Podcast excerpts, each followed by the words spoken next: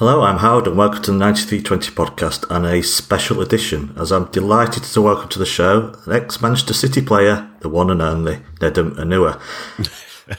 the one and only. That sounds so good. Thank you very much. How are you doing? Yeah, I'm very good. Thanks. How are you? Yeah, not bad, not bad. Uh, we're recording this on Thursday. Uh, I'm sure it will go out soon after, but I say that because, uh, yeah, the day day after the West the Wolves match, uh, I'm feeling okay. Yeah, it's reasons to be cheerful, you could say. Reasons to be cheerful. Indeed, yeah, especially after the previous Wednesday. So. yeah, what difference a week can make, eh? Indeed, yeah. Uh, before we talk about, uh, yeah, you, you've got uh, an autobiography out next week, uh, 17th of May, is that right?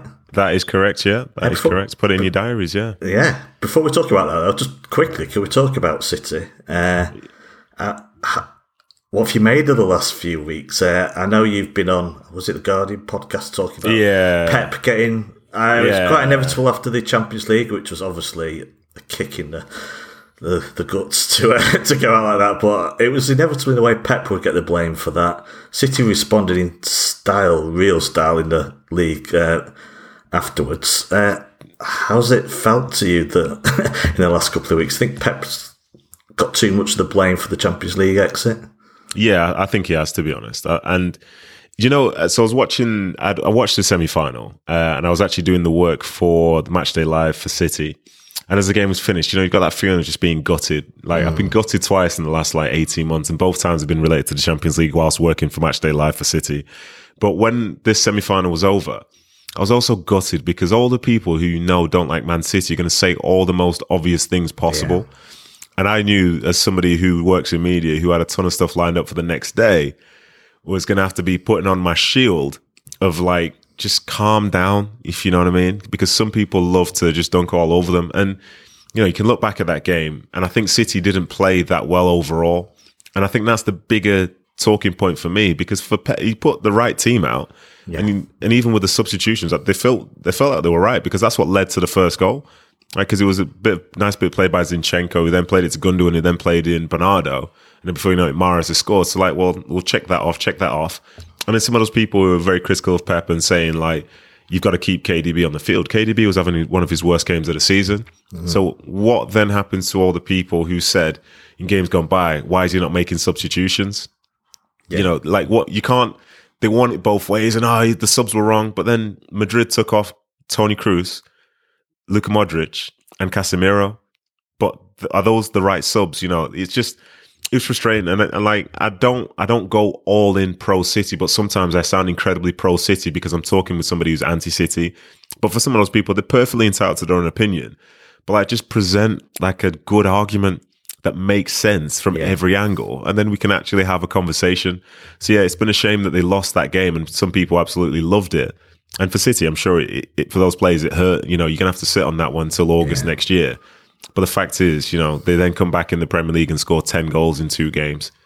Like, this is this yeah. is who City are.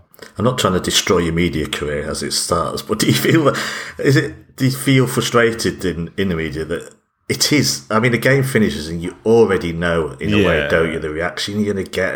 It's so hard to actually have. I mean, I've, I've been guilty of real pettiness and juvenile behaviour. Yeah. Football, yeah, football fans are tribal, but the discourse, just, the discourse seems harder than ever to have just a sensible discussion about yeah, City. Yeah, and you can't. And annoyingly, like any point which I was going to make on the Thursday after the loss would sound like, well, you've got no standing because you're just a City fan. You're trying to justify it and just bail out, like just mm. trying to be a proper apologist for the club. But I'm just trying to talk about football. That City lost to Real Madrid in the semi-finals of the Champions League. Context: that's City's third semi-final in the club's history.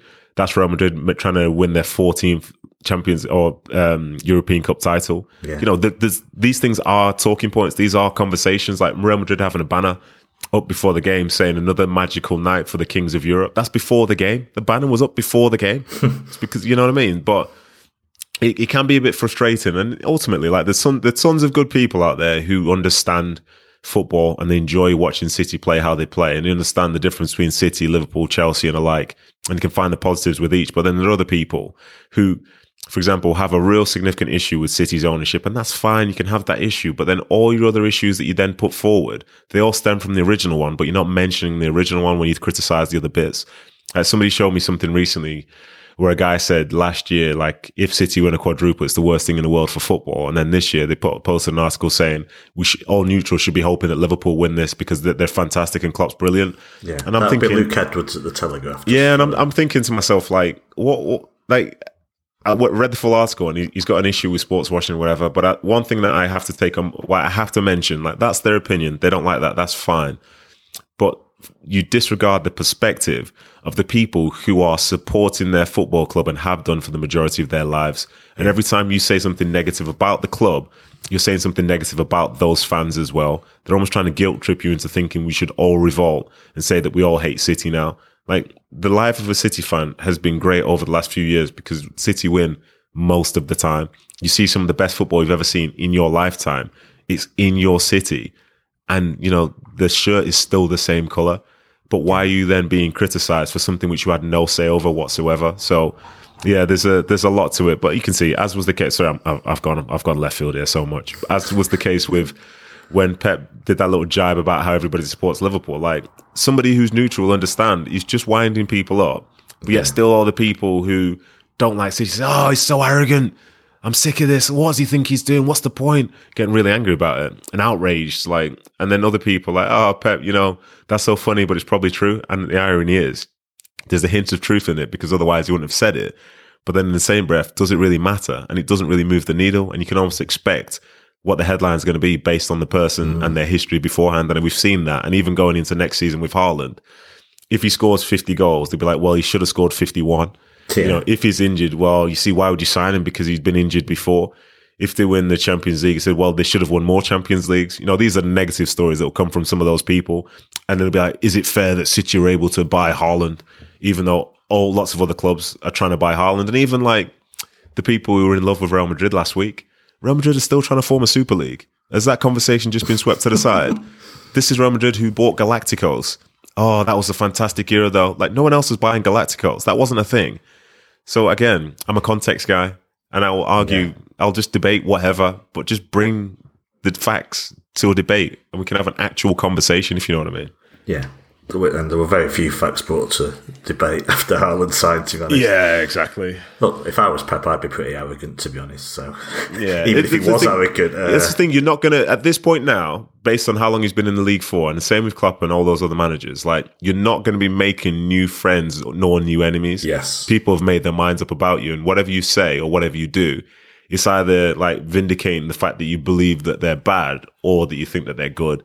And that's just what it is so what's can say something, can say nothing, but nothing changes. Yeah. Well, people are already annoyed at me because I've brought up the the Champions League semi final again. So let's just talk Carlo for a couple of minutes before yeah, we uh, look at your book. How excited are you that the is this the biggest signing of City's history in a way? In yeah. the competition, the yeah, I think, standing I think so. in the game. Yeah, I think so. Because that's the thing, it is the standing in the game. Like, even to talk about the City team now, they are incredible, but the vast majority of players that have come to City, they haven't had the standing in the game, but now they have the standing in yeah. the game because of how well they've done and how they've developed as players and developed as a team. But in Haaland, like, this is one of the most talked about players over the last two, three years. You remember times when someone said, "Oh, Messi's going to be on a free contract, Ronaldo's going to be on a free or something like that," or sorry, Mbappe is going to be on a free transfer, all this stuff. Like this isn't normal. And when you see some of those players, especially for the age that they're at, with Mbappe and with um, with Haaland, to have your team be part of the conversation to bring them in from a timing standpoint and stuff like that is truly very, very significant. This is a guy, and probably one of the few guys who could have basically played anywhere on planet Earth yeah, you know that's the, that's how exciting he is, and City have presented a project which he wants to be a part of on his dream of say being a Ballon d'Or, being one of the most significant players in the world, and you see it. You know, it makes sense. You get it if you take away like the blue hatred that within that is within some people's souls. Like it's it's a good move. It's like a really good move. Like, especially when you look at, they say the game yesterday, Kevin De Bruyne scores four and could have had about three, four assists as well. You've got assists potentially from everywhere. Like, what a fit. You know, it seems like there was a gap that was available since Sergio left. Like, it, what a fit. You know, English speaking isn't going to be a problem. You look at the size of him, his touch, his finishing, all that. Like, what a fit. So I think it is a very, very significant signing for City. And the fact they've managed to get it over the line you know, that's brilliant recruitment by them. But in some ways, like I, am not surprised because I think they've historically done this a lot anyway. Do you think this is a pointer that Pep is going to renew? Um, I know they've been sending out, I think, uh, PR that it won't be discussed until next season. Yeah, but. yeah. I think that's just a case of just sealing the deal if they can win the Premier League, and then you know they'll probably have yeah. more official discussions. But you know this this team now, like, it's let's be clear, this is Pep's Man City for the way they play. You know the way the players play within it, the mentalities of some of the players. Like the players were very very good, and I think he's made them great. Uh, well, it's helped make them great alongside the coaching staff and their teammates as well. So you know you want it feels too early for this Pep era to come to an end. So for me, yeah. yeah, I hope he, I hope he signs on because you know you, we can say the Champions League is the unfinished business, but I think there's unfinished business again because they can actually go to another level, and that's the truly incredible thing about this whole setup because it seems like year in year on year they're getting better and better. Yeah. Uh, one final left field question: Would you have taken Paul Pogba at City? Would I have taken him if he yeah. wanted to come? If he wanted to come for the quality that he has, yeah. But the downside is some of the sort of like emotional baggage that comes where some people like I'll be very, very clear with you about this, and this is a bit of insight. You know who the villains are within football because all that information will leak. You'll hear players speaking ill of someone, and in Paul Pogba and other players, you never hear it. You never, never hear it. Mm. So he's a good person who's getting criticized heavily because somebody or some people don't like certain things that he does. But in terms of all round quality, like ask yourself the question: If you say he wasn't playing for United, could Paul Pogba as a player develop and fit into Man City's side? And I'd say yes, but the downside is when you've got certain people in the in the media who vilify him almost every single time his name is mentioned, then you're always gonna like. I've understood. I understand now the power of a platform, the power of media, and say someone like Gary Neville, for example if he doesn't like something every time he's on Sky because he's got the biggest platform, like that's his soapbox to talk to speak ill yeah. of a situation or something like that. And before you know it, you're drinking the Kool Aid yourself. Yeah, and, and it's all clipped into into two minutes. Yeah, segments. It's got exactly. a million views on Twitter. So. But it but it just rolls, it rolls, it rolls, it rolls. You know what I mean? Like the time I've watched when I watch games, like I want City to win, but I just want to watch the game of football. And if City don't win, I'll be able to say why. And it won't be just because Cancelo didn't play well. I'll be like the left winger for Team X did well because they did this. So I'm watching the game in totality. But for some people, when you have an agenda against somebody or some team, all you notice are the negatives and that's all you want to talk about. And I think with Pogba, that's what has happened with a lot of people. And now, like, they question desire, question his character. Why has he not signed the new deal? Yet still other people are doing the same sort of thing around the world. Like, does he want to be there? So on and so forth. And I think some of that's unfair. And if he was to come over to City, some of that baggage, like I'd worry more for his own safety even so he can't make it as a footballing decision just because of some of the noise that's around him, which would just make it somewhat of a nightmare. And he would never really be afforded the opportunity to be great. So I would have accepted him, but you know, there's no, I would have happily brought him over because he's so good. It's a World Cup winner. But the reality is like, there's no real avenue where you can think that Paul Pogba coming to City would be a great thing in this moment, in this climate mm. when there's so many people speaking ill of him. Do you think for different reasons and probably a lower level. Do you think Grealish is getting some of that? Jack Grealish is getting some of that. Yeah, treatment. I say it's yeah. not. That's not directly uh, applicable to the Pogba situation, but just some parallels there in how he's been treated. Or yeah, for for sure. Like I think um, within football, like some people, more people love an underdog than they do a favorite. They hmm. really do. So Jack Grealish, Aston Villa makes more sense in people's minds because he's like taking it to the big four and he's got this style of playing. You know, he's the most important player at Aston Villa. You know, Aston Villa are a very, very big side, but they're not a top four side. They're not a top six side. You know, it's like, oh, this is a special boy, all this stuff. But then you throw money in there. This is his fee. And City activated the fee. So now he's at City, a side which is hated by so many because they're so good. You know, like that's the logic. You know, imagine like people hate you because you're really good. Like, that's mm. the that's the argument. That's a really weird thing, I think. Anyway, well, moving to City yeah. hundred million pounds. Yeah, there were people immediately. You t- yeah, you're ticking you're ticking all the hate boxes. Yeah, yeah. The, like him failing now is going to be the highlight of a season for some people. Um, so I think he does get that, but then in some way, like he was getting booed as soon as he came on at Wolverhampton um, yesterday. And in fairness, like the Villa Wolves thing, it is a bit of a rivalry, but it's it's not, not like say Wolves West Brom or anything like that. But that's it. They don't. All of a sudden, they really hate the way he plays. They hate the way he wears his socks over his shin pads. They hate his hair. They hate the fact he wins a ton of free kicks. But you know, a year earlier when he was doing it for England, they were in love with it. So um, yeah, he does get a bit of that, but then in the same, it doesn't does it matter? Like it seems like he's got the mentality to almost embrace it. And there's some people I know who do run on boos, and if he ends up being one of them, then I think he'll end up being a great signing. Yeah. Right. Let's talk about your book. that's okay. Let's go for it. Let's go for it. uh, kicking back. Uh, yeah, out seventeenth of May. So that's uh, what day are we on? Is that next Tuesday? Is that correct? Yeah, that's there were. It's interesting you said next Tuesday. I'd call that this Tuesday. well, we've got so much to discuss. We won't go down that rabbit hole. You're wrong, yeah. but you know. no, no, it's fine. It's fine. It's fine. You can you can call me wrong, but you're wrong about calling me wrong. But that's fine. Let's not let's not get into semantics, eh? Uh, first question is why did you decide to write a book? Did you have a, a key objective in mind in doing so, or was it just something you always thought you'd want enjoy doing? Um, what I would say is that I've been an incredibly private person for the duration of my life and especially in my career. You know, when you try and find me on social media, you've got the private account. Like I've got tons of requests. Someone saying, can you follow me? But I like to class social media as being a real thing for me because everybody that I follow or follows me, I know in real life. So the people who know me in life know my, they know my business when they see me. We talk about it and so on and so forth. But I never really shared that with the outside. And as I say, enjoyed being that private person. But then as soon as you start doing things like media, like your voice is there, you have a platform, and the platform is not to not to just discuss what you've just seen, is to explain why what you've seen makes you feel the way that you do, and that's when there's more context that comes through things which you've done yourself. Like insight is key. That's one of the things which I used to get told at BBC tra- training. They want to hear the little stories, the little anecdotes. They want to be on the show and have a big discussion about, say, football today, how it was different back then, the different changes, like what's going through somebody's mind. And I think with the book, it was Hugh Ferris that came to me and said I should do one. Yeah. Sorry, should do a book. That's he didn't tell me to do one. He said, "Come here, can you, let's do a book."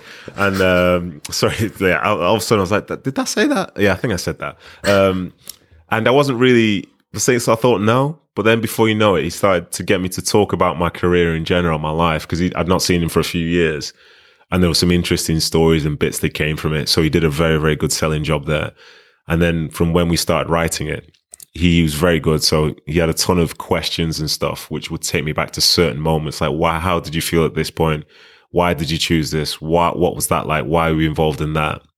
And then before you know it, you realize that you know, a lot's a lot's happened in my life, a lot's happened in my career, and a lot of stuff is being spoken about for the first time from my perspective, and it's my perspective that also brings in the perspective of others, and it's more of like a realistic depiction of very significant times where we believe we know what was going on. But the mm. truth is, you know, as a player, sometimes you can't say anything. You just have to keep moving. And, you know, some people will say the book's controversial and this, that, and the other, but it's not because I'm coming from a place of respectfully like telling that story of what it was and how I perceived it. But you can look back at the time and I was never disruptive to anybody or anything, even if they were like my worst enemy. And I think yeah. you picked that up from the book. Well, for in the notes, you're honest and frank in the book, as we'd expect. Yeah. Are, are, you worried at all about you do you, you, by being honest? You obviously criticise people in the book. Yeah. Are you worried about a possible backlash, how it's perceived, yeah. or is there a lot of stuff you wanted to put in but couldn't? There's, there's there's more stuff which I would happily have put in if it, if like I could be like honest, honest. But again, I'm trying to be respectful. Yeah. So there's certain mess, there's certain themes like you'll get an idea of how I feel about something, but not to the level of detail, if you know what I mean. Because like I'll explain it and I'll say how I didn't like this and it was because of that but emotionally at certain times, like it was deeper than that. But I don't want to, I didn't want it to be a book just attacking people. So yeah. say, for example, within the book itself, I'm talking about Stuart Pearce and I didn't understand sort of like some of the negatives that existed within him until I'd left. Didn't understand some of them until like I'm older now. So as I look back then, I can talk about how I felt in the moment, but how I feel about those moments now, you know, and what it led to. Because at that time, you know, it's like the is it the butterfly effect? You know, one little flap of a wing hmm. causes something much further down the line, but I hadn't lived the thing down the further down the line yet. So it's it's very honest. I'm sure some of the people mentioned in it will be very critical of me and me saying what I'm saying. Yeah. But the book was only able to go forward with those stories in because I have other people who can back up these stories themselves. So that's the beauty of the situation. Like I've got no issues saying this is what it was. And some people will say, you know, I'm courting controversy, I'm seeking clout, this, that, and the other. But at the end of the day, the book itself is my life. And you can say you like it, don't like it, but it's still my life. And it's not going to be amended because that's the reality of the situations that I went through. And as is the case with football, not everybody's going to like you. But for some of the people who really want to gain an insight into me and those periods where I was playing and just me in general through uh, my first years in Manchester and alike, you will definitely get it. And I think for the true, true fans of football and stuff like that, as I say, I think you'll buy into it because you're not going to see me on Talksport like re- releasing excerpts saying like Harry Redknapp, oh, he used to go around like killing dogs or something like that. You know what I mean? It's not one of those. It's not one of those clickbait things. You know what I mean? No, there's no clickbait in it. There's no clickbait. There's a yeah. story. There's context. There's opinion. There's feeling, and then it's how it affected me going forward and that, what it meant at that time. Like that's just what it is. If you get what I mean. Did Harry Redknapp used to go about killing? Well, no, no, but but with I don't think so. I don't think so. right, okay. I was going to say no, but I said don't think so. But the thing about Harry was like the happiest I ever saw him was at a race course. Yeah. Like literally. But he's it's not to say he was a bad manager because people were telling me he was a good manager, but he wasn't a great manager for us in that time at the start. So that there, it's not like an attack on him. It's yeah. a description of what he was like in that moment. And he can look back and make a decision himself as to whether he thinks that's true. But that's my opinion of what he was like in that spot. But it's telling your story, isn't it? So exactly. So what's what what's controversy when you're telling your story? Mm. I've just written down this book is about identity. Yes, yes, it can is. you? Oh, good. yeah. uh, can you expand on that? How in, in what way is it about identity? Or? So, so who I am means everything to me, and I'm very, very like precious about it. Like I hate, for example, being misunderstood because I think I'm a good person and I approach everything in a, in a in a fair manner. Like through my career, some of my my worst enemies have been treated with more respect than they've probably deserved. But that's who I am. I want to be perceived as this guy. So 99% of people you could meet who spent time with me will say, "Oh, he's a really good guy. He's a nice guy." Because that's that, and I make sure that that's how people perceive me. I'll say hello. I'll ask how people are. Like that's who I am. That's what I stand up on. But then also, the difference with me is that I sound like this, but I was born in Nigeria. I have yeah. like that is my bloodline. I could be in a room full of 100 Nigerians or 100 Mancunians, and I'd probably feel more at home in the room full of 100 Nigerians, even though I might not know any of them. Like that's that's who I am. Not to say I wouldn't feel comfortable in a room full of 100 Mancs because I, I see that all the time. You know, I go to a stadium full of 50, 60,000 of them. So, but that's who I am. It's different. I sound like this, but I've seen things through a different lens. I've grown up in in Manchester as the foreigner. I've been in the academy team, gone on a preseason on like a preseason tour type thing. As we arrive back in Manchester, I'm in the other passport section. You know, so I've gone through that experience. Mm. I've been treated differently in that context. I've been treated the same in some contexts, and even, for example, uh, this is a very specific thing, and it's not necessarily political, but to do with Brexit and so on. There were some people who were lobbying to me saying we need to like leave the European Union because of the, I think it's the Schengen visa or something like that. Said it's a mess, stop people coming in. And I was like, okay, that's interesting. That's fair enough. But then what they didn't realize was the fact that that's the visa that brought me into the country itself when I was five years old. So like I yeah. sound like this, but I have a different story and I take pride in having both things there because then I can see things from so many different perspectives other than just one very specific one itself. Um, so that's, that's like that's my identity. It's evolved over time. I've always thought I was I was a good person, but now I take more things into account. I understand different perspectives, and I try and make sure that you know nothing's missed out. Can we have a true true conversation about the importance of things that really matter? What will I stand up for now? Like I risked when I was in America, I risked my job to stand up for something that I didn't believe was right. Mm. But I was happy to do that because that's the right thing to do. When I was younger, I wasn't necessarily going to do that because I was concerned about, say, leaving City or yeah. you know being sacked and all this. But that's who I am now. I'm I'm somebody who I think my friends, my family, and those who I work with can believe in, and I take huge pride in that. So that you know that's essentially my identity. It took a long time to get to that point. Uh, so, so, you came from Nigeria when you were five years old, is that? That's right? that's right. Yeah. Did you have a love of football from a very, very young age. Did you realise you were very good at it from a young age?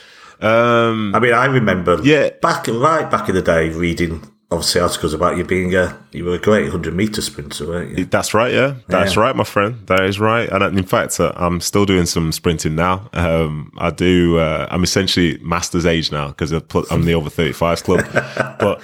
Um, yeah, I was I was good. Like I started playing for the school team when I was like eight or nine, so that was quite early. And then the school teacher gave me the number of a few uh, local teams, and before you knew, it, I was playing for AFC Clayton. I don't think I'm not sure if they're still going, but I was playing for them. I was playing my age group and the age group up, so that was Saturday and Sundays football sorted, and I was pretty good. Like the very first award ceremony I went to, I think I picked up probably 80% of all the trophies available, whether it was mm. man of the most man of the matches, most goals, you know, players player, coaches player of the season, all that type of stuff.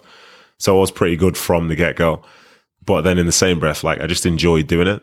And even when I joined the academy from that age of 10 and so on, um, I was doing track, I was doing track from the age of 12 but I just I just enjoyed doing it. I enjoyed keeping busy, but it was also a privilege as well because I was um, I had to do well in school to get the chance to be able to go to these games and to go to the track and so on. So it was fun, and it was fun to do stuff with people who are the same age as me. You know, like to look back at my academy time at City.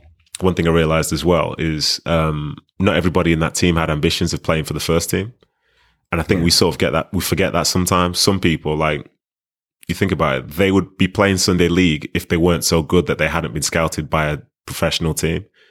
So you're that's that was my Sunday League team. Except I played for Man City, I was putting the shirt on every Sunday. You know, so yeah, I was good. I was one of the better players, but I just loved just playing football, and it was playing football with my friends. Tons of really, really good guys. But I got to play against Liverpool, Man United, Leeds, Blackburns, all that type of stuff. So yeah, I was I was very good. But, you know, I couldn't say like everything's being channeled into me becoming a professional footballer because the year before I went in full time at City, I was doing track in the summer and I think I finished second that year. No, no, I finished fourth in the 100 that year nationally. Uh, the year before I was second. And then all of a sudden I, was, I, realized that I can't do track anymore because football now runs from July through to May. Hmm. And like those used to be the prime sort of moments from like July, August, September where I'd be out running the track anyway before the football season started. So yeah, I was very good, but at the end of the day, like, it, did it matter? I don't know. I was just enjoying it, I guess. Yeah. Are you saying the book about feeling like a Mancunian through being in the academy? Yeah. I said that right. Did it help you in a way? Yeah, hundred percent. Feeling like yeah. you belonged, or yeah, there was a, there was a huge sense of belonging and identity at that point because like I, I supported City from young, hmm. but it's like I was really supporting City when I was training at the same training ground as the first team. You know, they were at Platt yeah. Lane. I felt it when I was a ball boy and I'm opening the door on the way out and I'm seeing all the City players in there. You realize like you're wearing the same Kappa shirt as say somebody playing at Maine Road. You know, that brings that sense of identity. You spend more time around Mancunians because in some ways, like my family and I, where we lived in Miles Platting, like we weren't cordial with the neighbors because the neighbors were actually stealing from our house and stuff like that. So it was pretty much us. But then all of a sudden, I'm surrounded by people I played with in the Sunday League and we spend a lot of time together. We're traveling around together. You get a feel for people who've lived in Manchester their whole lives and people who love City, you know, some people who love United and so on. And you get, you, you realize you have a ton in common. And it's, you know, some of it stems from your love of football and your love of Man City and the like. So really helped sort of bring me in line with where I was because coming from Nigeria, like those first few years, we were living in Manchester, but it was a very Nigerian household there's no real British influence within it. But as time passed, like my sister was born in 95. And then by the time it was 2000s, the household was more of a mix. Then it was like 50 50. And we sort of understood exactly where we were and we were enjoying being a part of it. Hmm.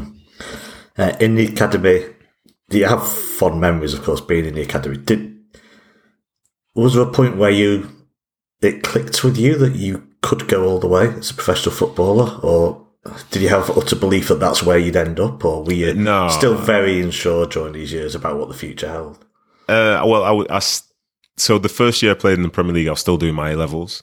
So wow. I think that kind of answers yeah. the question from that perspective. But I, I, remember, like as I say, I just enjoyed doing it, and you knew whichever year you were involved, you were at with the academy, you knew the next stage. So you got to fourteen, and you hoped to sign a contract that would take you to sixteen by the time you're like under 16, you're getting the occasional calls to come and play for the under 17s on a Saturday.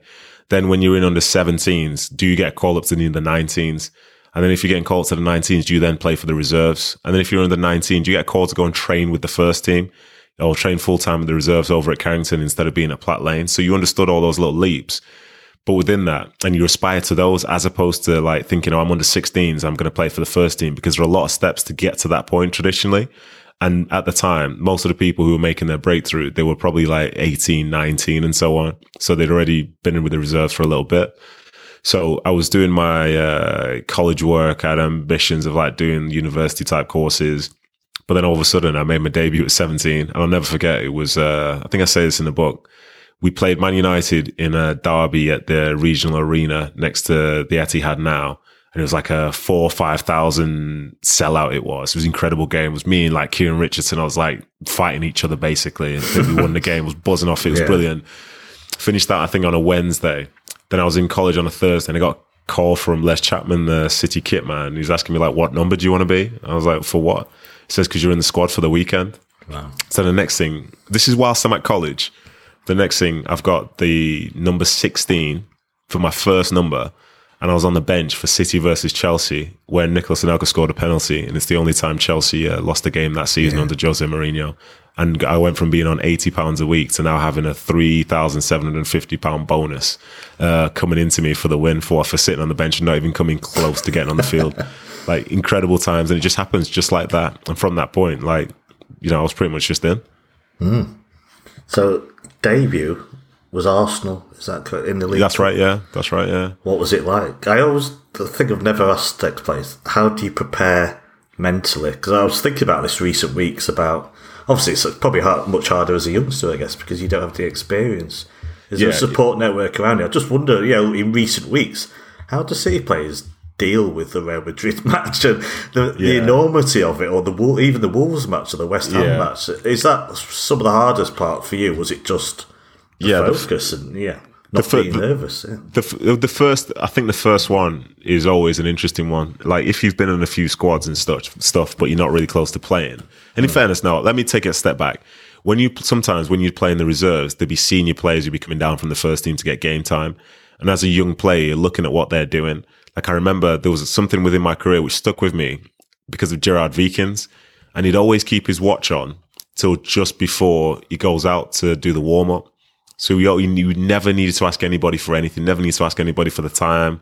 Like we know we'd be going out to warm up 40 minutes before the game. And he always knew exactly how long he had left between each section. So he's in total control. It's just nice and calm. And I remember watching him like when I was a reserve, I thought, oh yeah, that's who I want to be. Yeah, I want to be like mm. that. And I did it for 16 years off the back of Gerard Wiekens. But for that game itself, you're then around some people you've trained with and they're trying to be supportive to you because they can sort of, sort of sense that maybe you're a little bit nervous. You don't really know what you're supposed to be doing. So there's just little nudges. Oh, we're going to be going out in a minute. Or, you know, the manager's going to talk in a minute. They're going to do this, going to do that. And then as soon as you go out there, like you've got, it's a weird feeling walking down that tunnel for the first time, especially to like thousands, tens of thousands of people. But then in the same breath, it's like really exciting. And that transition from, playing reserve games and you're having the occasional first teamer be there to now playing against Arsenal and you've seen all those players on TV. You know, to be playing against Norwich in my first league game, and I've seen all those players on TV. Like football, it's incredible. That transition from watching football to being in football is insane, and it's yeah. the transition only happens at the latest second. But it was it was special. But you start playing, you understand the rivalries and stuff that you have, and it's nice when the crowd get right behind you. You know, they cheer you, they clap you, clap for you when you make a tackle. You know, you run forward, they're excited. And it's, you just got to try and like play a normal game, but it's very hard to do that when you're basically just loving every second of an experience which you've never had before. And there's no guarantee you'll ever have it again. Uh, is it fair to say Shaun Wright-Phillips was an inspirational hero for you as you progressed through the youth ranks? Oh, one, did, did he show? Was he absolutely a driving force in that he should show that he could make it to the first team through the youth ranks? Um, he he was so within the my sort of age group in the academy, the people who were sort of pin-ups as such, there was Joey Barton and there was Shaun Wright-Phillips, and they had two different stories because Shaun had been released by Nottingham Forest, but like he was incredibly talented. And from when he arrived at City, people just knew it was inevitable that he was going to make it into the first team because he was so good, so hardworking, so humble, all that stuff. And then there was Joey who didn't have a contract at under 17 years, was basically just getting paid expenses to go and train with the team, but he fought his way into that team. And then he was, I think he was wearing like number 41 or something and he was, and he was good then. But with Shaun, like, you you could get on with Shaun more from the get go because he was very very welcoming. Every time an academy player made it up to train with the first team, he was extra nice, made you feel welcome. And there were other players as well, like whether it's Sylvain Distin, it was Richard Dunne and the like, Claudio Reynas, those sorts. But with Shaun, you had the link to him because you know he'd been at Platt Lane. And I remember at Maine Road, I remember being a ball boy for Shaun during his youth cup run. You know, like, so I'd seen that side of it. Like, that's exciting as well. Being a ball boy and being like, you're in the stands, that's great. But I'm kneeling down behind the advertising hoarding five meters away from a field which I would dream of playing on one day. Yeah. You know, that's, that's incredible. So Shaun was incredible with that. And when I, we went up to Carrington's train for the first time, he was really good. I don't know if it was because his brother was there, Bradley Wright Phillips as well, but he was looking after Brad, myself, Stephen Ireland, everyone of my sort of age group. He was fantastic with us. And that made such a big difference. And then lo and behold, when I made it into the first team and I was playing right back for essentially the first proper time in my career, made my job so easy because that was arguably the best season of his career. And all I had to do was just stand behind him, roll him the ball, and say, "Off you go." and it was it was it was truly truly incredible. And I think he understood as well because he'd been through it, the difficulties of trying to get into the trying to be in the first team for the first time. And he knew what it was to play for City. Say uh, he did it. I think he did it at Maine Road. He did it at the Etihad and yeah, he was he was incredible. To be fair, yeah, must have been gutting then when he was sold to Chelsea. Obviously, you weren't knowing about the financial situation no, club at no. the time. I don't think any anyone really did, well, except obviously board level. Uh, yeah, it must have been it must have hurt to see him go. Uh, yeah, I think yeah, it did. Yeah, and I think it hurt for the fans as well because you know he mm. was the, at the time the most significant player for City you could connect with as such. You know, we had good players. You know, we had Nicolas and Anelka and stuff. I think he maybe left that summer as well.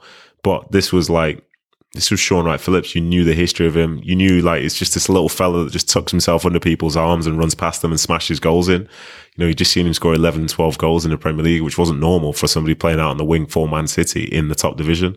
You know, it's not like we'd had a ton of years in there over the last like 12, 13 years or whatever it was. So it was, um, it was sad to leave, to see him leave. And, you know, you, you hear him. He didn't want to leave either because Man City was his home. You know, that's why he ended up coming back further down, down the road. But I suppose this is the thing with football. And again, to mention, you said we probably didn't know about the financial situation. I'd argue like players themselves know very little about everything because you tend to just find out from a media announcement. And I think in some ways that's probably for the best because if we all did, we'd just be nervous wrecks, wouldn't we? Hmm. well, yeah. Uh, we need to talk about Stuart Pearce. I'm not going to go. I uh, I interviewed Brian Horton when his book was out. Yeah, and went through everything in intricate detail. I think he said at the end, uh, hopefully tongue in cheek. No, no one needs to buy the book now because you've been through every bit of it. but, uh, so I'm, I'm, not intending to do that. Uh, please read the book, everyone. But it's so hard not to because there's so much I want to talk about. Yeah. Obviously, talked to you before, but. Stuart, just briefly, yeah, I won't go through your City career, obviously year by year or anything like that. But uh, Stuart Pearce, he was good for you at first because it's when you start getting regular football. Yeah. It's fair to say that by the end, Yeah, by the end, it's a different, story. Relationship, yeah. Yeah, yeah he, so he was the he was one of the assistants or one of the coaches when uh, Kevin Keegan was in charge, and it was Kevin Keegan who actually gave him my debut. And Stuart was like one of the most important roles in football is like the bridge between the players and the manager. And Stuart was that, especially with the younger guys. So you're not going to spend a lot of time as a 17, 18 year old going up to the manager and say, Oh, excuse me, excuse me, Gaffer, excuse me, Mr. Keegan. Mm. You know, that's just not a normal conversation. But Stuart would do that and he'd go and help you work on things which you needed to work on, whether it was clearances, like playing out from the back, all that jazz. And he was good from that standpoint. So Kevin left. And then when Stuart came in, I think I basically went straight into the side and I played in basically every game leading up to the end of that season, uh, 2005, where we had a chance to qualify for the UEFA Cup if we beat Middlesbrough. So the first obvious red flag is when David James is playing up front. You know what I mean? At the time, like I feel like that didn't really get enough coverage because picture that in today's football, something like that happening. He had his own shirt, didn't he? Yeah, no, that all right. Let for to talk about that moment again. We had to win that game to get into the UEFA Cup. I, I remember be, it all too well. Yes. And before the game, Stuart Pearce has had to get a shirt printed for David James to be able to go on outfield. Like you what David James wasn't out there wearing his goalkeeper top. They had to get a shirt printed. On, yeah. exactly. They had to get a shirt printed. Yeah. So he's pre-planned this. that's really weird. That's really, really weird. So, you know, he was quirky in terms of having his little doll or whatever by the side of the field. He'd be running on the pitch and all that stuff. And he, Beanie. yeah, exactly. Like that stuff was all fine. But, you know, this is the looking back thing. Because I was younger, it wasn't really like the biggest the flags overall in terms of some of the stuff he was doing. And he was only the he was the second manager I ever had. But in time, you realize some of the stuff which he was doing back then just doesn't add up. And then I think it was the next year. I remember getting like quite a bad knee injury, and I don't go down for anything really.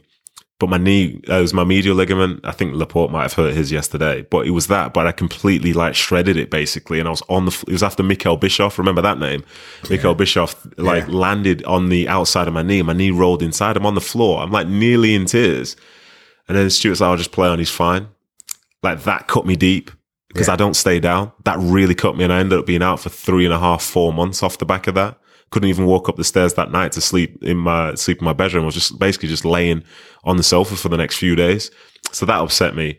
And then he became the manager in under 21s. And he was good. I was playing all that stuff. And then going into the, the last, so I, I was involved in 21s for three cycles. There was a 2005 cycle where we didn't qualify because we lost in the playoffs to get there to France, which had a Franck Ribery in it. Then the next year we were in the semi final, lost to the Netherlands uh, which had a Ryan Babel in it, and a ton of other players. If you want to go and look back at that uh, tournament, and then in 2009, this was my last cycle, and I was expected to potentially be captain. Then the tournament started, I wasn't captain because I had a little niggle, and then I'll never forget we're playing against Germany in the final. Like it's England against Germany in the 21s final. Like it's, it's very significant in a tournament where like this is my last game for the 21s because after this I'm ineligible and we're 1 0 down and he came in at half time and he took me off. And like that silence with you, that silence which you've just heard there is exactly like yeah. what happened in the dressing room. And you were replaced it, with another central defender. I was replaced with another centre back in Michael Mancienne. Yeah. I wasn't having a bad game. And I was the most well behind James Milner, I think I was the most senior the most cap player. Like I was just like I was thinking, what? I had my family across to the far side. It's the European Under 21 Championship final. Hmm. As one of the senior players, one of the captains of the team, and I'm off at halftime. And he never, to this day, explained why. But I was distraught. I couldn't even go out for the second half for 20, 30 minutes because my head, I was just thinking, what's this? Is this how it's ending? Like, what's this? So the game, well, went out to the second half in the end. We lost 4 0 literally three goals scored in the second half. So clearly that was a great substitution. People want to be critical of bringing Gundogan on. Like they went from 1 0 to 4 0. Like I think that's a bad substitution. yeah. Um, well, right, a good friend of mine, but that doesn't add up because he had another cycle to go. He was going to play for the next two years because that's mm. his age group. I remember like just being distraught. Got my medals, gutted. Like what? What? Like what is this? How's this happened? I've been doing this for four years, and this is how it ends. Then after the game, he didn't still didn't say anything. Uh, we were in the hotel afterwards. I was just I was gutted. Like it wasn't the result was bad, but I was just gutted about my own situation. Then when we landed back in the Midlands the next day, he, we, we all had to leave through this door to um to like exit and go to our cars and so on. And he was standing there shaking people's hands, and he tried to shake my hand and said, "No, I'm not happy." I said, "I don't like what you've done, and I'll never and I'll never forget it." And literally to this day, I still don't forgive him for it because he just didn't need to do it. And it's that quirkiness of Stuart Pearce where, you know, in the time it feels like it's okay, but you realize soon after that no, it's absolutely not. And with the time he was at City as well. Like Joey Barton now as a coach, I don't know what he's like, but as a person around that time, he was really toxic. And I remember just before when I said there were two types from the academy who you could look at, there was Shaun and there was Joey. Joey was never welcoming to people from the academy. Yeah. He was actually the exact opposite. And I think Stuart could have dealt with that earlier. And who knows, maybe some people could have had longer careers at City, could have just shone a bit better at City. Maybe Joey wouldn't have done some of the stuff that he did further down the line because I know he's had a tough upbringing and all that stuff. But, you know, this is football. No one person should be bigger than the club. And especially when you look back and see he was like 22, 23 years old when he was really running amok at the club. And it just doesn't add up now looking back. But Stuart kind of unfortunately let that happen. Was it weak management to, uh, yeah, Joe Boss probably I don't know, too scared to do anything with Barton, or is it the Possibly. way with, the way with clubs that basically at that time he's one of our better players? Yeah, that that plays into you, let, yeah. you turn a blind eye to that sort of thing. Yeah, that, that, that's a for me that's a small club mentality yeah. because as you look at this City team now, if anybody falls out of line, they leave the squad and they'll be replaced. But in other places I've been to where the better players mess around, managers can be scared of dropping them because there'll be criticism from the fans and from people yeah. from the outside. But like for Joey at that time, like he was a good player. He always has been a good player. like I say, I'm seeing him like kicking people in the head. I'm seeing some of the verbal things he's doing to people. He's like bullying certain people and all this stuff. And I was just like, what? what is this? I had no voice at the time. But what what is this? And why mm. is this acceptable? And why are you letting this happen? As you're the manager of the football club, you know, you let it happen as a consequence. Like I look back and I think, no, he's, he's completely missed the point there. And for somebody so young to be allowed to do that much, again, like he's a good player, but he's not the best player the world has ever seen. So why let it happen? Hmm. Now you talk about disappointment with Stuart Pearce, the under 21s. Do you have regrets or anger that you didn't represent England, didn't get a chance to represent England or get no. more youth no. No? no, no, no, no, no. I've got no, I've got no anger towards that at all. Like I would have loved to have had that opportunity, but like the way f- football's changed a lot. Like from when I was playing under 21s, there was no real link to the first team as such. Right. But these days, you know, they train at St George's Park, and if somebody drops out for England, you know, the first point to be considered is somebody in the 21s. Maybe I would have had more of a sniff at that sort of point, but you know, careers can't necessarily be defined by those. I would have loved to have been recognized internationally, but it is what it is. More, there are more people like me than there are who get the chance to play mm. 5, 10, 15 games for a national side. And it, you know, it is what it is. I played, I played, I played for 16 years, played over 400 games. You know, as you play that very first one, you can't even comprehend the thought of playing, of playing 10, let alone like 100. So yes, it's, it's a shame, but it is what it is. And uh, ironically, ironically, this is what gets me the most. The best I ever played was after I left City and towards the end of my career because I understood the game so much better. Yeah. I could do whatever was needed.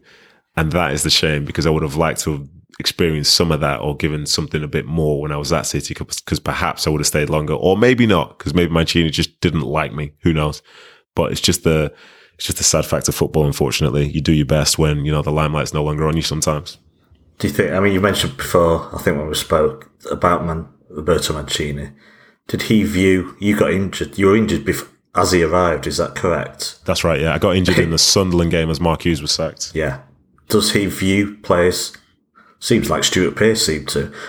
Did you view players with injuries as being weak in some? You know, is it like some bizarre thing that getting injured somehow puts you down the pecking order? He was um, so with the Stuart Pearce thing and me. I think he just completely missed the point, and I think he needed to have like a, a lighter touch on that because I was in a lot of pain at the time, and he wasn't doing that with tons of people. But with Roberto, like he didn't he didn't believe in our medical staff.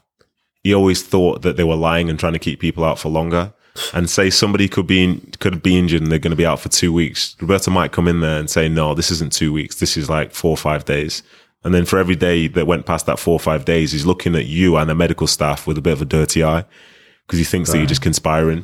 And he, the thing with him, like, I don't know if he, he, might be different now, who knows? But he had his opinion of what was right in terms of football and how things should be done. And if you did it outside of that, then you were very much wrong. Like Craig Bellamy was there and he'd had knee injuries in the past and he could train two days, but then had to have a day off yeah. Then Roberto comes in and says, right, if you want to play on Saturday, you've got to train Monday, Tuesday, Wednesday, and that's all it is. But Craig's 30, 31 years of age. You know, he's played a lot of time, a lot of games across a lot of years. And now he's being told that he has to change who he is. Otherwise, he's not going to get the opportunity to play. Like that's how adamant he was. Like Roberto brought in a few people into the medical team as well to oversee what was going on. And then certain people would only, would have to go directly to like his Italian, uh, physio and whatever because he didn't trust any of the other people. But these are the people, they've been at the club for years.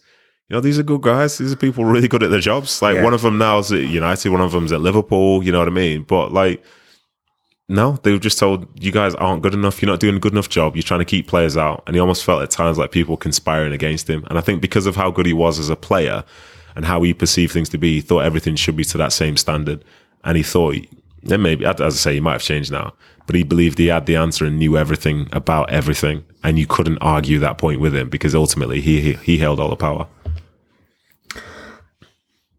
Because of this, obviously, you go on loan to Sunderland, you eventually join QPR. Mm-hmm. Has it in any way, the way it ended, and of course, there was, you talk, frankly, in the book about events off the uh, pitch, of course, the problem with the email that was going around is, as your mother was trying to negotiate a contract that obviously must have hurt you. Did you did it tarnish your feelings towards the club or City, or were you able to yeah. separate your love of the club? No, no, no. You can't separate it. When you're no. in it, you can't separate it. And I'll be honest, at the time, like I'm fine now, but I mm. hated Roberto Mancini and everything that he stood for. Like literally hated him. If I could just bury him at the like just leave him at the bottom of the sea with a weight attached to him. Like I just, I'd do that. Like I hated this guy because he'd completely changed my life. I was very much set in Manchester with my family, with my friends, playing for my team. And now all of a sudden, like everything's changed and I don't know why. I never explained why and I couldn't overcome that. And that was tough. So now I'm thinking about having to leave. Like you talk about loyalty and stuff. I was a fan playing for Man City. I'd never considered for a split second leaving the club. And I was like, well, you've got to go. Well, how do I do that? Like even when QPR uh, had a bid accepted by City, I got a call from someone from City and they said, "Oh, the bid's been accepted." And I was like, "Okay, so what?" He said, "Yeah, you got to go down." I was like, what, yeah. "What do you mean? I've got to go down? Like, when's this?" He said, "You got to go down now." It's like, "Beg your pardon." You know what I mean? Like that's that's how I was as a person. So it it frustrated me, but it also frustrated me because I knew what he was like with all those players, and a lot of those guys really didn't enjoy playing for him. Like they enjoyed winning and stuff like that but they rallied around each other as players as opposed to around the manager as well. And it frustrated me then because he was getting such great coverage, you know, of his scarf and his hair flicks and all that stuff back then. But the, you knew the story, like as a player, when you know the real story, but you can't tell it, like it does hurt, it pains you, it really frustrates you. Like it was the same with with Harry Redknapp. Like I think Harry was a great manager in the past, but he wasn't great with QPR for the, the majority of the time he was there. Mm. But whenever you ask you get asked a question about him, it's like, oh, it must be great to have someone like Harry Redknapp at the helm, based on all the good things that he's done in the past and how fantastic a manager he is. Like at that point, you can either say yes or no. But you can't really say the no because immediately it's controversial. So we end up just perpetuating the stuff which is actually a lie at that time. Uh, and there was a ton of that with um, with Roberto. And I say I left City, and I loved some of the guys on that team because these were my real good friends. They're still my good friends to this day. Whether I play football with them, go and eat with them, and so on, go to like birthday parties and I like. But him at the helm, like it, the shirt wasn't the same for me. It really wasn't the same for me because I just thought he was just horrible. just hated him, and I don't now. Just for clarity, I don't now, so we don't need to clip this up too much. I do not do that now. but in the moment, like, just picture how you'd feel if you were a city boy and somebody came and it changed absolutely everything for you. Wonder, well, ask yourself if, you, if you'd feel fine with it or if you'd probably be in the same sort of situation that I was in. Mm. Well, don't worry, we're not talk sports, so I don't think you're being, I don't think you're clipped up. Okay, not by us anyway. But, no, that's good, good, good, good, good, good, good, uh, you're also right about the huge problems with racism in football and in your life. Uh, how constant an issue was it in your life um, uh, as a youngster and an adult? And has basically the obvious question I need to has football failed in dealing with racism? And have you, has there been any improvements in recent times that you can see? Or yeah. are we really just not really evolving so, much? So, so to start with, like I think one of the issues we have is that racism as a concept sometimes is within sport gets put on the back pages, not the front pages. And yeah. so you can try and create this sort of thing where like the back pages change every single day because there's a new game. So something could happen today, which is ridiculous. It'll be aligned with football. But then the next day, if somebody wins a game, that's now the back page. That's the main headline. So it can be brought in and moved on very, very quickly. And, and it has changed an awful lot over the years.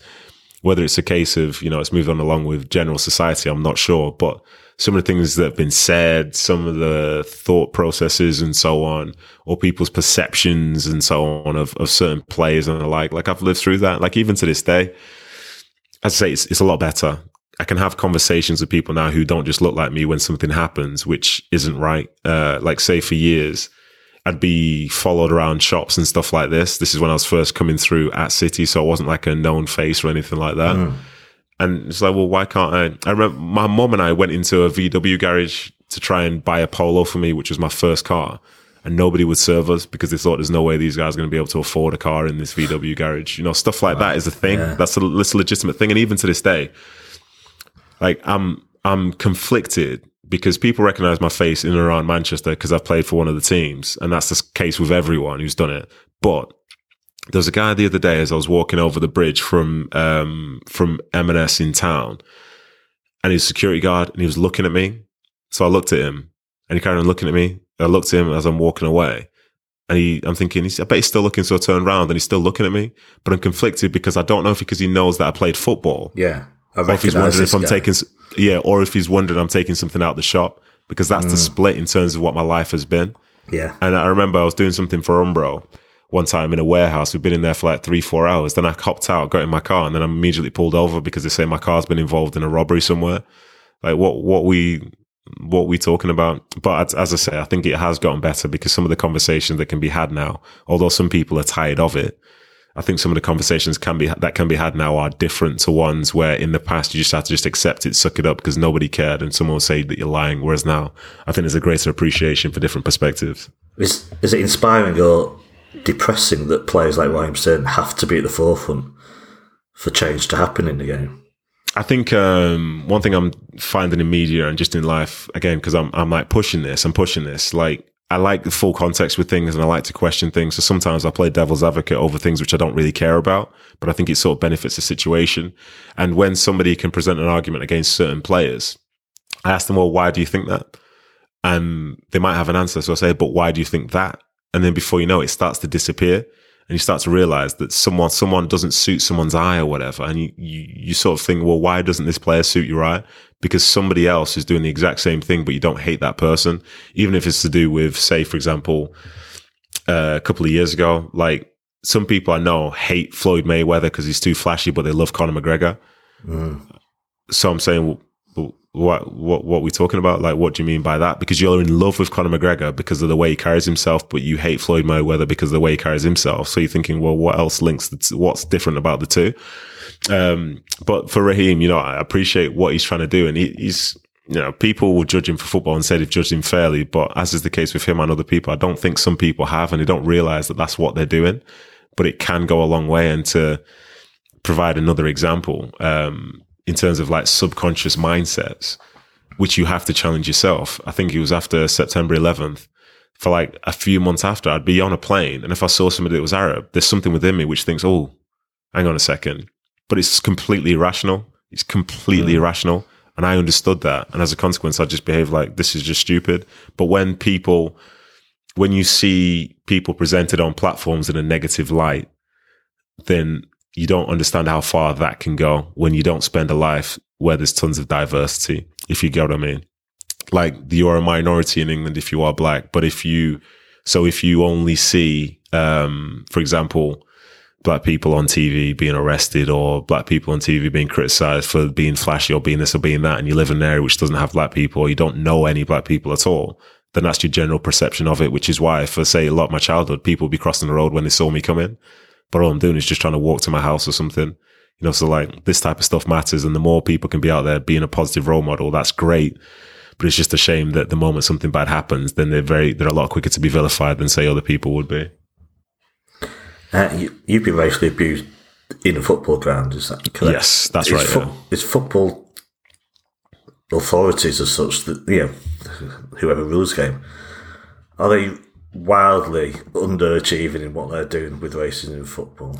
I, I mean, think. What, what, what, would you want to see happen more? To, um, I mean, obviously you can't eradicate it, but there's got to be. Yeah, there's got to be a line between both punishment and, I guess, education is important. Yeah, of, of course. Yeah, I think the education part is is very very important, but then also I think the buy into education is more important because you can offer the you can offer the books and the concepts, but people have to want to be involved, and I think that's what we've seen across the last two years it almost feels like there are two camps people who want to learn about things and so on, not just to do with, say, racism or just discrimination in general. And other people who say, no, things are fine the way they are and I don't want to receive this. So, you know, how do you get that into the other people? Because if, to a certain extent, like if it's not directly affecting them, then does it really matter? And that's what we saw in some ways last year or whenever it was with UEFA. As soon as there was a threat of the Super League, you realize how big and mighty UEFA can be when they're off, when they're threatening yeah. to throw people out of competition and saying to these players, if you let this happen, this is what it will be. But then in the same breath, there was a guy who racially abused one of the Rangers players and he had like a short ban of like, was it five, six games or something like that? And it's because for them, they can get away with the bare minimum because it's still, it's still more than nothing but then, like, until it costs them money, does it really matter? You know, and you face, you, you really, really like look into it. Whenever money is involved, you start to see the strength that, say, some of these organizations and stuff can have, whether it's football clubs, whether it's leagues, other competitions, and like, but until it costs money, it won't. But then who's going to be the person who says, well, if you do this, it's going to cost you money? It's not going to be anyone because the powers that be, it's not in their best interest. And the bare minimum gets them by because it's more than nothing and you can always increase on the bare minimum without going to a point whereby it's significant. So I think football can do more, but inevitably it won't do because for them, the cost benefit of it all, like, is it really worth it overall to be that strong over th- something which doesn't really affect their pockets? Indeed, sadly true. I think. Look, it's uh, let's talk about a day. I think we both enjoyed by the end of the day. Less yeah. enjoyed during the course of the day. That's right. Yeah, it is, of course, as we speak tomorrow, as we record this, the tenth anniversary of Manchester City versus QPR. Uh, you've moved to QPR under Mark Hughes. You, it was in the January, wasn't it? Transfer. He was, yeah, yeah, he was, yeah. So you'd, not, you'd only been there a few months. Uh, how did you feel leading up to this match as a City fan, of course, at QPR, who need may need a result to stay up? It must have been. Was it conflicted, or were you just a QPR no. player and that's all that matters? No, I was. I was a. I was a QPR player, and it was weird. It was. As, like I said before, like I detested Roberto Mancini. My love for the club, in terms of my life, was at the lowest point at that yeah. stage. You know, so then winning the title was significant because I didn't want United to win it. But then in the same breath, like I wasn't going to be jumping up and down hugging Mancini afterwards because, like, as I say, yeah. I d- I didn't like him. But there were people on the side like Joe Hart, like Micah Richards and the like, like Pablo, tons of other people like this who I'd spent a lot of time with across the years, who I knew and I knew how hard they'd worked to get the opportunity to be trying to win a league because I was there for the first six months of the season. Like I'd seen it firsthand. I saw what was going into it. So um, going into the game, I was more so concerned about just being embarrassed because I thought if this goes wrong, I'm going to be relegated in front in the stadium, which I used to call my own, by the fans who used to cheer me on, in front of the manager who I hate, and I'll never get the chance to be anywhere near that sort of level again because I left QPR to play in the Premier League, not to play in the Championship. So I was worried about it, like I'm typical. You'd call me a typical City fan at that time. You're always perceiving the worst possible thing could happen at any given point, and I was very much along with that, but from my QPR perspective. So it was weird arriving, like even the fact that we're taking the train up to Manchester for an away game, like, that's me going home. We're staying in this hotel on Peter Street and I know the ins and outs of it, like the journey to the stadium. And then like you're then taking this turn and that turn, seeing this person and that person. Like I know all the people. I could tell people how to go around. It's like I was showing somebody around my home, but it's like I don't live there anymore. So it was very, very weird. And then when I'm playing against those players and playing that environment, I'd never, I'd literally never experienced that before. So that was a first and it was weird. And in the end, obviously, things worked out great for both of us. But there was a point after that third goal goes in, and I say the third goal, I don't say Sergio's goal, because at the time I didn't know who'd scored the goal for two days afterwards. Like, even though I was like 10 yards away. After that third goal goes in, I'm thinking the worst possible thing has happened because again, I lost the ball for the goal. So I thought I've relegated myself and this team, and now we're going to have to deal with the after effects of it and it's the worst moment ever. But then you realize, I realized when the QPR fans were celebrating and Mark Hughes and the staff were celebrating on the sideline that it didn't matter. And that sense of relief was unbelievable. And then just being out on the field, there's the sun shining in Manchester on the last day of the season and everybody's happy. Like, I never felt that feeling again of everybody in the stadium being happy. Yeah, I know. It's great. But it was, um, it was certainly a nice one for sure. Not sure everyone realizes you were to blame for the goal. I know oh. you say, you'll say in the book uh, it's not always the very last person in a move that's that's culpable for a goal. Yeah, this was definitely you were nowhere near the goal. yeah, nowhere near. Yeah, but you know, as a player, like when you've done something, like when the QPR the year after, when we went down, and a big turning point was when I remember we had a corner against Aston Villa away, and we were one 0 up, and Bosingwa got the ball in the corner. He just started doing step overs. Then he lost it and they went down and scored and we lost all momentum that we'd built over the like two, three weeks prior. Mm. So you mm. know little moments, but the goal, like that came from our corner. And in that one, like to add even more context to this recently, I've seen a video which was sent to me by a, a guy I was doing an interview for. And he said, when did you know that you were up? You stayed up. And I said, it was after the third goal. And he said, but was that when it actually happened? I said, I thought so. But he said, no. And as I've got the ball in my hands for this throw in, 5 mm yards away from me, the QPR bench is celebrating but because I literally took the throw in right in front of them, but I didn't know that that's what was going on. So I was playing on as if we still had something to play for. That's why I went after throwing it, giving it away. I'm sprinting back in to try and affect it. But if I knew, maybe I would have done something differently. Maybe would have celebrated. Maybe the ball wouldn't have come into play straight away. And maybe 20 seconds later, Sergio's not scoring that goal. You know, it's amazing, like what my distinct lack of like awareness has done to the history of Manchester City. Because if you know, as I say, if I check my shoulder, I might have thought, ah, game's over. This is all happy days. Here you go. Just just take that in the corner or something like that. Who knew it? You deserve a statue then for messing up the throw. Yeah, there should be a statue of me taking a throw in, but have it pointing, but have it pointing towards the Etihad though, because I'm throwing the ball back into play for City to go and do something great. The sliding door moments are just astonishing on that. Yeah, for on sure. That day, I mean, in, well, in much of the history, yeah, in so many games, yeah. So yeah, it was weird. I think I wouldn't have realised at the time because I was just too down to it. But I was next to, next to the away fans, and I think they started celebrating. Yeah, exactly. Yeah, just before you, you know, I think the- Shaun Wright. Phillips wandered up the pitch, didn't he, with the ball, and he went Yeah, out. then it was a throw in. Yeah, it's the time. Honestly, yeah. when someone sent me this video, it's a, it's a video from the East Stand, and the sheer timing of it. I have got the ball in my hands, looking upfield, and five yards away from me, all the bench are jumping up and down and celebrating, Hmm. and I was none the wiser till ten years later. That's how. That's how. That's how. Such a lack of awareness from me in terms of even like knowing that moment, but then also just not being on the internet to know that's the real story of that day itself.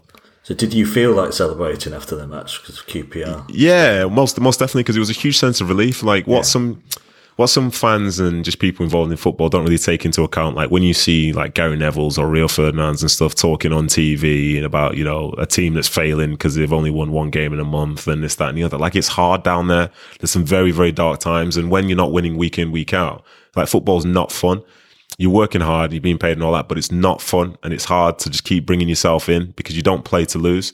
And as well, if we would have gone down, 90% of the squad would have had their pay cut in half. People would have lost their jobs.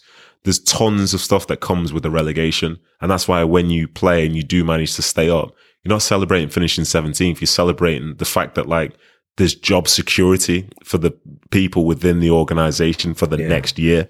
You know, that's, that's huge. So you celebrate that. And I never understood that until I got in that situation. I really felt it. But to describe the difference between that, because after the game, myself and Shaun Flips were invited over to speak to some of the City guys. And there were beers in our QPR dressing room, but champagne in the City one. So that's the sort of like, that's the mirror, that's the difference between, say, survival and, uh, and, a t- and a league title. I mean, I have no, absolutely no recollection of. I mean, I was in the ground of what happened after full time.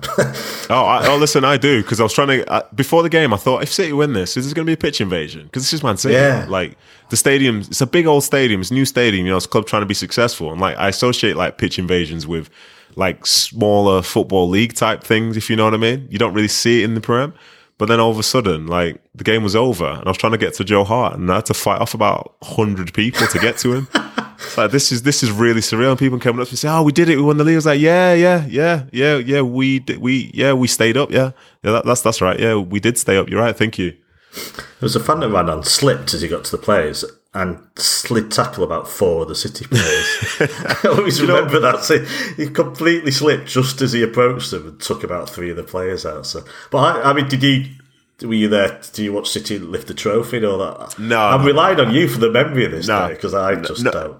Yeah, No, what what happened um, was so for me, like I say, it ended up being a perfect scenario because City won the league. I did an interview afterwards, and I said, and you know, I'm I'm a prophet. I said, you know, this could be a very very significant moment for them in the club's history. You know, I think they're building for something. Blah blah blah blah. That's the like.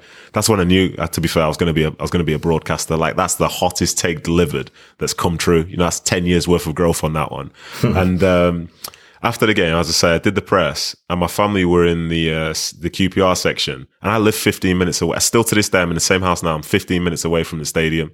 So I thought, oh, this is brilliant. The season's over, and I can be home whilst all the City fans are in the stadium. City are lifting a trophy, and I can just get home and just like kick back and just re- uh, kick back. You see, I, I named it there. Yeah, kick back and relax.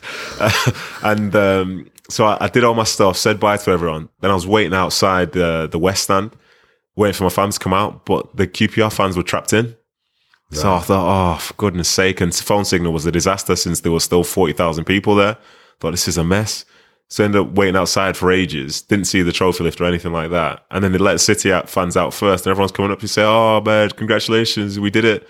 I'm like, yeah, yeah, we, we stayed up. Yeah, we totally stayed up. Yeah, thank you. Thanks for that. But again, in the end, like I, I made it home because this is how different it was. I was home within like half an hour because of the traffic. Mm. But those other guys were going to go and get the bus, to get the train, to get down, to travel to the training ground down in London. But I was back home. Like a game, the last game of the season being in Manchester is was an incredible feeling because, like as I say, Manchester is still always home. Hmm. Well, time is defeating us, so um, I'm sorry for overlooking. You were QPR for well, I think you Last time I tried to mention stats to you, I got it completely wrong. Six and a half years. Six serves me right for using Wikipedia, but over 200 appearances, is that Yeah, it's like 227 or something like that. And the danger of Wikipedia is if you don't scroll all the way down, you don't know the full context of how many games it is. Yeah. And at the top, it's always just league games, but you go all the way down because all these games matter, my friend. All these games Indeed. matter. Yeah. Uh, and you went to America, real Salt Lake, So said that in the right order, yeah? Yeah, that's uh, right, yeah. Was that what made you uh, do that? And you, uh, you know, have you absolutely loved the, you know, having that at the end of your career, going to do something completely different like that? Yeah, I, I loved it. Yeah, because I left when I left QPR. I, I, was captain there for the last three years I was there, and in the last season, I got voted Players Player of the Season. So I thought I've got my stock. It couldn't be any higher at the football club. You know, I was very was very well liked by the players, all that stuff. And the next thing, um, the deal that they offered me was basically like a pay as you play deal. It was really weird. It was like really, really, really weird with a really low basic and they tried to put things on an appearance bonus. And it was weird because I had another year, which was supposed to be activated when I hit a certain appearance amount, but it said they can't do that and they won't do that. So I thought this is, this is strange. So I couldn't take that deal and left on bad terms as such with the ownership, but not necessarily with the club, the fans. Cause I, I like one of the highlights of my career was walking around the stadium after the end of the last game. They're all shouting "Chief!" Like that was nice with my kid. That was really really nice. But um, yeah, I looked at the market for what it was and say how much money people were going to be perceiving me to be. And at this point, as I say, I'm player of the season, so I'm in good form. And it wasn't what you hoped it to be because at this point, football had changed to the point where if you're a free agent and you're over 30 years of age, you're probably not as desirable as you would have been 10 years prior. You know, I was very close to my peak, but they weren't interested. So I thought, okay, well, as somebody who's always thought like the idea of playing, playing abroad, I thought, let me look in Europe. But then the focus on young players in Europe was even more great than say in the USA. Mm-hmm. And then that summer, Michael Mancienne, I think, went to New England. Rooney went to uh, DC United. And once I had the idea of going to the USA, like it never left my brain. So I thought, I'm going to try and do this. So I ended up doing it, loved it because, not least of all, because in the first, um, in the first like couple of games I played, I'm trying to learn about new players, new leagues, new divisions, traveling traveling around and playing everywhere with like time zone differences, jet lag. And as you go and play against people, you're playing against them for the first time. And the last time I felt that was when I was 17, 18 years of age, making my way in the Premier League. So somebody was running at me and I'll never forget. I didn't know whether he was right footed, left footed, strong, quick. Like I didn't know anything skillful. So you have to go back to this sort of like primitive state of just trying to just playing football and really figuring it out and putting maximal effort in because sorry i'm ranting here but the thing that sort of goes That's missing fine. within football is that the players you see are all great but when you play against each other twice a season for about 10 years yeah. you know there's a reason why they're not like flying into tackles with each other and stuff like this because there's a mutual respect which comes from playing against each other all the time so you know what people's tendencies are. This guy's quick. You got show guy to his left foot. This guy's going to do this. This guy's going to do that. So when I went over to there, there was none of that because everything was brand new. And I love that feeling of having to relearn what it's like to be successful within a league because it's been a long time since I had to do that. So I absolutely loved it. The state itself was brilliant for three quarters of my time there. And yeah, now I'm back home now and uh, enjoying the, the, the, what is it, once a week sunshine that comes down in Manchester. Uh, actually, I think might be twice a week next week. Allegedly, uh, allegedly. Predictions a bit yet to be allegedly. Believed. Yeah. Uh, well, I'm not going to ask you about for the third time. Are you? Ibrahimovic story. So if anyone listening doesn't know that, uh, just buy the book and yeah. Yeah, there see. we go. There we go. Uh, how difficult? Uh, to, yeah, just a few questions to wrap up. Just, I don't think it's talked about that much. Is it difficult for you to make that decision to retire as a footballer, or was um, it easy for you? It was very easy for me because as I was going over to the USA, I had a plan. Like I had a plan of what I wanted to do. I had a deal which could run for two and a half years, which would take me up to 34 years of age. And you know, as you fly over the Atlantic, it tends to mean that you won't be welcome back into the football community back if should you ever choose to come back to any sort of standard which you'll be happy with. So I was very much at ease with that. And I thought I'm going to go out there, enjoy this experience and then just enjoy, like enjoy being there. Like I was over and it was as if I was on holiday for two and a half years. Like I was playing football mm. and enjoying it, but I was traveling around America. I was like a 40 minute flight away from Las Vegas, an hour and a half flight away from California, I was three hour flight away from New York. You know, I was seeing all the different places with my wife, with my kids.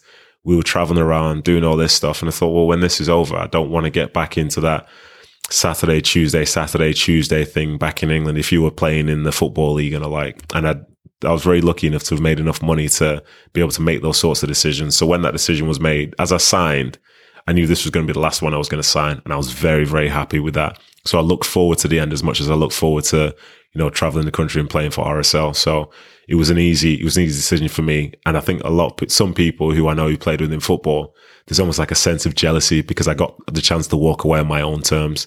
And most people don't get to do that because as they're walking away, they're walking away because they're being told that nobody wants them or that they're not good enough or that they're too injured. So yeah, I'm very lucky with that. You talk about your wife and kids and obviously your parents uh, supporting you as a child. How important has family been to you? The decisions yeah. you made and your career as well. Yeah, it's been without doubt the most important thing for me. And my career itself is basically split in two. It's from when my mum was around and she went to every game that ever played, and then when she wasn't, and I had to sort of learn about football from a different sort of perspective. I couldn't make the same calls anymore to people who I cared about.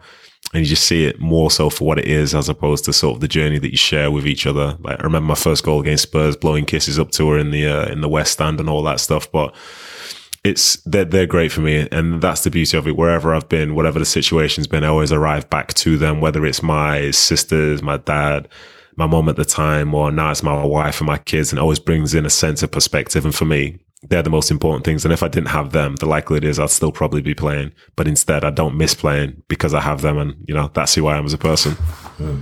What's next is uh, I'm, the question I'm, you I'm, ask. Uh, I'm gonna I'm gonna be seen as the uh, the City defender out in the press now, the guy who's going and just slaying all the piping hot Man City hatred. Well, you've but, not done Sky Sports stuff like that. That's my concern. avoid. They, yeah, I'm trying. I'm actively trying to avoid that type of stuff because it's just like it's just too full on and it's just too like emotive, and they want yeah. the short clips and all that stuff. And with TV, like there's tons of money in it, but you don't really get the runway to be able to really express your opinion unless you are Gary Neville and Jamie Carragher who have their own shows, if you know what I mean. So I like it's it's, it's a bit too snappy for me. But those guys, they can go and do whatever they want to do. But I like the feeling of being able to pick and choose which games I want to watch and then also, as I say, if I want to talk about them, I will. If I don't, then I won't. And that's the beauty of being freelance and having media as a hobby as opposed to a profession. Hmm. Okay. Well, next Tuesday, as I say, do you want to? How excited are you to have a, a book out? Uh, forward by Micah Richards and Joe Hart as well. Yes, indeed. Uh, it's gonna. do you know what? Little conversation at the beginning. Yeah, those two. Those two get after it. To be fair, I um, and that's me being nice. I think um, all the promo and stuff I'm doing before the book, like it's it's a lot, and it's to just be let people know that it exists. But from the moment the book comes out and certain people read it, news like outlets will get a hold of it, and there'll be totally different conversations. There'll be topics in there which some people agree with, disagree with, but as long as people to a certain extent under, understand me better or find certain bits insightful and they find it entertaining, then that's that's great. I'm not somebody who's constantly looking for reviews and critiques of people who I don't know. So people saying they hate it, for example, won't bother me because I won't know. But there's something out there, and if people want to buy into it and they're interested in me or interested in any of the clubs that I played for or what my perspective is on things or why I am who I am, I think it'd be really, really good for them. And whether that number of people is like a thousand, hundred thousand, whatever, makes no difference because as soon as it, if it touches one person, I think it's made a big difference. So I'm looking forward to it being out, and hopefully the people that are interested will enjoy it. Well, I've kind of speed read it uh, taking notes, and people just think I'm just saying this because you're I'm talking to you, but absolutely brilliant read. No, thank you very much. Going to start it again uh, this afternoon. Um, that's the that's the beauty of books, isn't it? Doesn't yeah, well, yeah. Well, with take notes, uh, notes, I could just uh, sit down and read it from beginning to end at leisurely pace. And, yes, yeah. sir. Yes, so, sir. honestly, it's a superb read, and uh, well done to Hugh as well, who helped you. For but sure. Big shout to Hugh Ferris. Did, did great. Uh, yes. yeah, good luck with it. So, thank you very much. Thanks for uh, having me on. And cross promotion. I think you're, you're doing the Blue Moon podcast live. Yeah, um, 23rd of May. 23rd. Yeah. yeah, that's right. I'm going to be, I'm actually, well, to sum up who I am as a person, like I'm supposed to be doing work for that weekend because it's the final weekend of the season, but mm. it's my 20 year anniversary of my wife, so I'm just going away somewhere so I can't do any work. So yeah, if you want to know how much of a hobby media is, that, that's the definition of yeah. it. Oh, you're away for the final game of the season. Yes, yes, yes. I am. But I'll be back on the 23rd. Yes, but I'll be back on the 23rd, and uh, we'll have a good time on the show yeah. for sure. Yeah, I should be there in the audience. So, uh, Ned, thank you very much for coming on. Uh, no worries yeah. at all. And well, once again, great, brilliant book, brilliant reader. Good luck with it when it comes out next week. Thank you very much. And thank you for listening, everyone. Uh, yeah, that was the 9320 special podcast. As always, take care, everyone. Stay safe and up the blues.